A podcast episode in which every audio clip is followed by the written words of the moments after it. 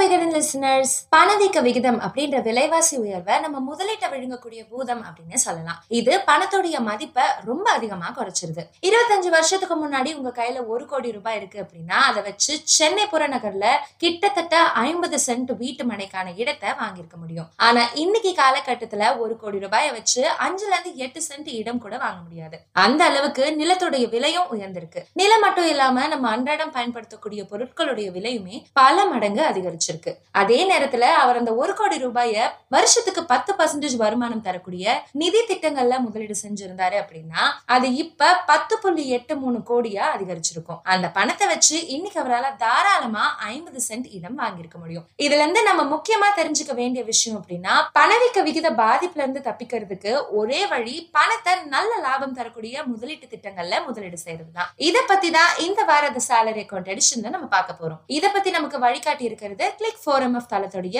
இயக்குனர் என் விஜயகுமார். வருஷத்துக்கு சராசரி பணவீக்க விகிதம் ஐந்து பர்சன்டேஜ் அப்படின்ற நிலையில இன்னைக்கு முப்பதாயிரம் ரூபாயுடைய உண்மையான மதிப்பு இருபது வருஷம் கழிச்சு பதினோராயிரம் ரூபாயா தான் இருக்கும். அதே நேரத்துல இன்னைக்கு ஒரு பொருளை முப்பதாயிரம் ரூபாய் கொடுத்து வாங்குறோம் அப்படின்னா இருபது வருஷம் கழிச்சு அதே பொருளை எண்பதாயிரம் ரூபாய் கொடுத்து வாங்கக்கூடிய சூழ்நிலை வந்துடும் இன்னைக்கு ஒரு குடும்பத்துடைய மாத செலவு ஐம்பதாயிரம் அப்படின்னு வச்சுக்கிட்டோம்னா அதுல வீட்டு வாடகை பொழுதுபோக்கு செலவு எல்லாமே வந்துடும் வச்சுக்கலாம். ஆண்டுக்கு சராசரியா பணவீக்க விகிதம் ஐந்து பர்சன்டேஜ் அப்படின்ற நிலையில பதினைந்து வருஷத்துக்கு அப்புறம் மாசத்துக்கு ஒரு லட்சத்தி மூவாயிரத்தி தொள்ளாயிரத்தி ஐம்பது ரூபாய் இருந்தாதான் குடும்ப செலவுகளை சமாளிக்க முடியும். இதுவே ஆண்டு சராசரி பணவீக்க விகிதம் ஏழு பர்சன்டேஜா இருக்கு அப்படின்னா ஒரு மாசத்துக்கு ஒரு லட்சத்தி முப்பத்தி ஏழாயிரத்தி தொள்ளாயிரத்தி ஐம்பது ரூபாய் இருந்தாதான் எல்லா செலவுகளையும் அந்த குடும்பத்தால சமாளிக்க முடியும். அந்த அளவுக்கு ஒரு குடும்பத்துடைய வருமானம் அதிகமா இருக்கணும். கூடவே முதலீட்டின் மூலமான வருமானமும் அதிகமா இருக்கணும். இல்ல அப்படின்னா கடன் வாங்கி தான் நம்ம செலவுகளை செய்ய வேண்டிய சூழ்நிலை ஏற்படும். பணவீக்க விகித பாதிப்புல இருந்து விடுபடுறதுக்கு பணவீக்க விகிதம் அதிகமா இருக்கக்கூடிய காலகட்டத்துல எந்த மாதிரியான நிதி விஷயங்களை கடைபிடிக்கணும் அப்படின்றத பார்க்கலாம். பட்ஜெட் போட்டு செலவு செய்யணும். பணவீக்க விகிதம் அதிகமா இருக்கக்கூடிய நிலையில பொருட்களுடைய விலையும் கண்டிப்பா அதிகமா தான் இருக்கும். அதனால பட்ஜெட் போட்டு அவசியமான தேவைக்கு மட்டும் செலவு செய்யறது தான் அத்தியாவசியமான ஒரு செலவா இருக்கும். குடும்ப பட்ஜெட் மட்டும் தான் குடும்பத்துடைய வருமானம் சரியா எங்க போகுது அப்படின்றத கிளியரா நமக்கு காட்டும். இது மூலமா தேவையில்லாத செலவுகள் எவ்வளவு செய்யறோம் அப்படின்னு நமக்கு கரெக்டா தெரிஞ்சிடும் அது மாதிரி வீண் செலவுகளை தவிர்க்கிறதும் குடும்பத்துல பட்ஜெட் போட்டு செலவு செய்யும் பொழுது தவிர்க்க முடியும். நிதி இலக்குகளையும் சரியா நிறைவேற்ற முடியும். கடன்களை கட்டாயம் தவிர்க்கவும். அதிக பணவீக்கம் நிலவக்கூடிய காலகட்டத்துல கடனுக்கான வட்டி விகிதமும் கண்டிப்பா அதிகமா தான் இருக்கும். நம்ம நாட்டுல பணவீக்க விகிதம் அதிகமா இருந்ததால அதை கட்டுக்குள்ள கொண்டு வரணும் அப்படின்ற காரணத்துக்காக ஆர்பிஐ வட்டி விகிதத்தை தொடர்ந்து அதிகரிச்சுட்டே இருக்காங்க. சுமார் ஏழு பர்சன்டேஜா இருந்த வீட்டு கடனுக்கான வட்டி இப்போ கிட்டத்தட்ட ஒன்பது புள்ளி ஐந்து பர்சன்டேஜா அதிகரிச்சிருக்கு. இதே மாதிரி காருக்கான கடன் தனிநபர் கடனுக்கான வட்டி இந்த மாதிரியான வட்டியுமே அதிகரிச்சிட்டு இருக்கு இதனால பணவீக்க விகிதம் அதிகமா இருக்கக்கூடிய காலகட்டத்துல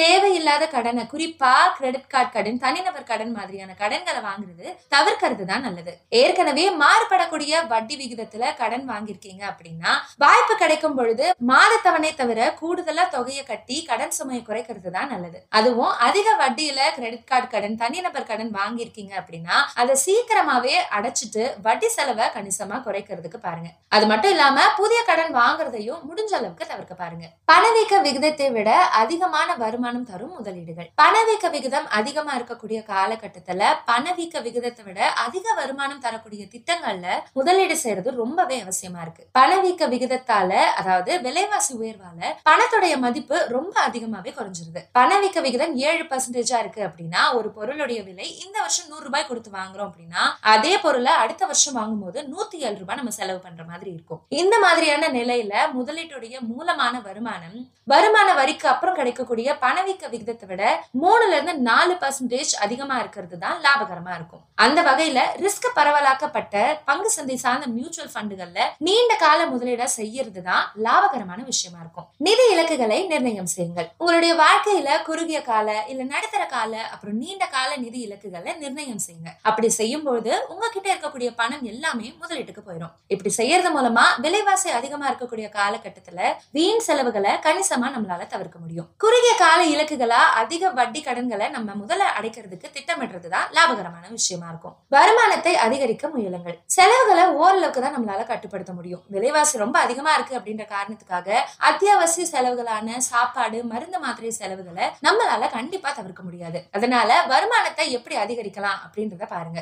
இப்போ நீங்க எந்த ஆபீஸ்ல வேலை செய்றீங்களோ அதே ஆபீஸ்ல வருமானம் அதிகமா வர்றதுக்கான சான்ஸ் இருக்கா அப்படின்றத பார்க்கலாம். அது மட்டும் இல்லாம சில சிறப்பு தகுதிகளை நம்ம கிட்ட அதிகரிச்சுக்கிறது மூலமா அதுக்கேத்த மாதிரி சம்பள உயர்வும் நமக்கு கிடைக்கிறதுக்கான சான்ஸ் இருக்கு. வருமானத்தை ஈட்டுறது எப்படி அப்படின்றத யோசிச்சீங்க அப்படின்னாலே நிறைய வழிகள் நமக்கு கிடைச்சிடும் முதலீட்டு தொகையை அதிகரிக்க வேண்டும். பணவீக்க விகிதம் அதிகமா இருக்கக்கூடிய காலகட்டத்துல முதலீடு செய்யும் தொகையையும் அதிகரிக்கிறது தான் நிதி நிலையை சரியா சமாளிக்க முடியும். இத ஒரு உதாரணத்தோட பார்க்கலாம். வேலை பார்க்கக்கூடிய கணவன் மனைவிக்கு முப்பது வயசு இருக்கு அப்படின்னா அவங்களுடைய வீட்டு வாடகையும் சேர்த்து மாசத்துக்கு ஒரு ஐம்பதாயிரம் ரூபாய் செலவாகுது. அறுபது வயசுல அவங்க ரிட்டையர் ஆகுறாங்க. இவங்க எண்பது வயசு வரைக்கும் வாழ்றாங்க அப்படின்னு வச்சுக்கலாம். பணவீக்க விகிதம் வருஷத்துக்கு சராசரியா ஐந்து பர்சன்டேஜ் அப்படின்னா இன்னைக்கு ஒரு மாசத்துக்கு ஐம்பதாயிரம் ரூபாய் அவங்களுக்கு தேவைப்படுது. இன்னும் முப்பது வருஷம் கழிச்சு இந்த செலவு இரண்டு புள்ளி ஒன்று ஆறு லட்சமா அதிகரிக்கும். பணிபுரியக்கூடிய காலகட்டத்துல செய்யக்கூடிய முதலீட்டுக்கு வருஷத்துக்கு பன்னெண்டு பர்சன்டேஜ் வருமானம் கிடைக்குது அப்படின்னு வச்சுக்கலாம். கூடவே பணி ஓய்வு காலகட்டத்துல தொகுப்பு நிதிக்கு வருஷத்துக்கு எட்டு பர்சன்டேஜ் வருமானம் கிடைக்கிறதாகவும் வச்சுக்கலாம். அவங்களுக்கு மூணு புள்ளி ஒன்பது கோடி ரூபாய் தொகுப்பு நிதி இருந்தாதான்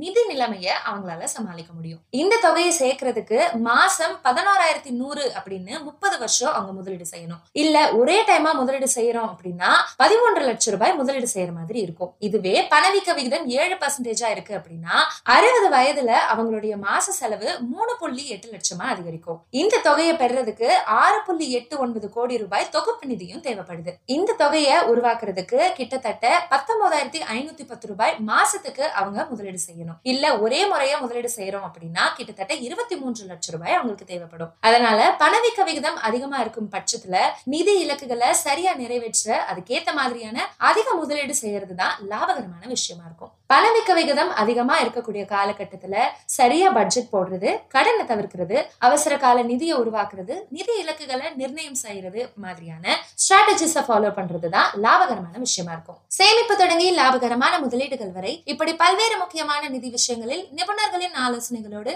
தொடர்ந்து வழிகாட்டி வருகிறது நாணயம் விகடன். சரியான நேரத்தில் சரியான நிதி முடிவுகளை எடுத்திட இன்றே நாணயம் விகடன் சந்தாதாரராகுங்க. அதற்கான லிங்கை டிஸ்கிரிப்ஷன்ல கொடுத்திருக்கும். மறக்காம செக் பண்ணிடுங்க. இது மாதிரியான பயனுள்ள எபிசோடுகளை மிஸ் பண்ணாம கேட்க மறக்காம ஹலோ விகடனை சப்ஸ்கிரைப் பண்ணிடுங்க. நன்றி!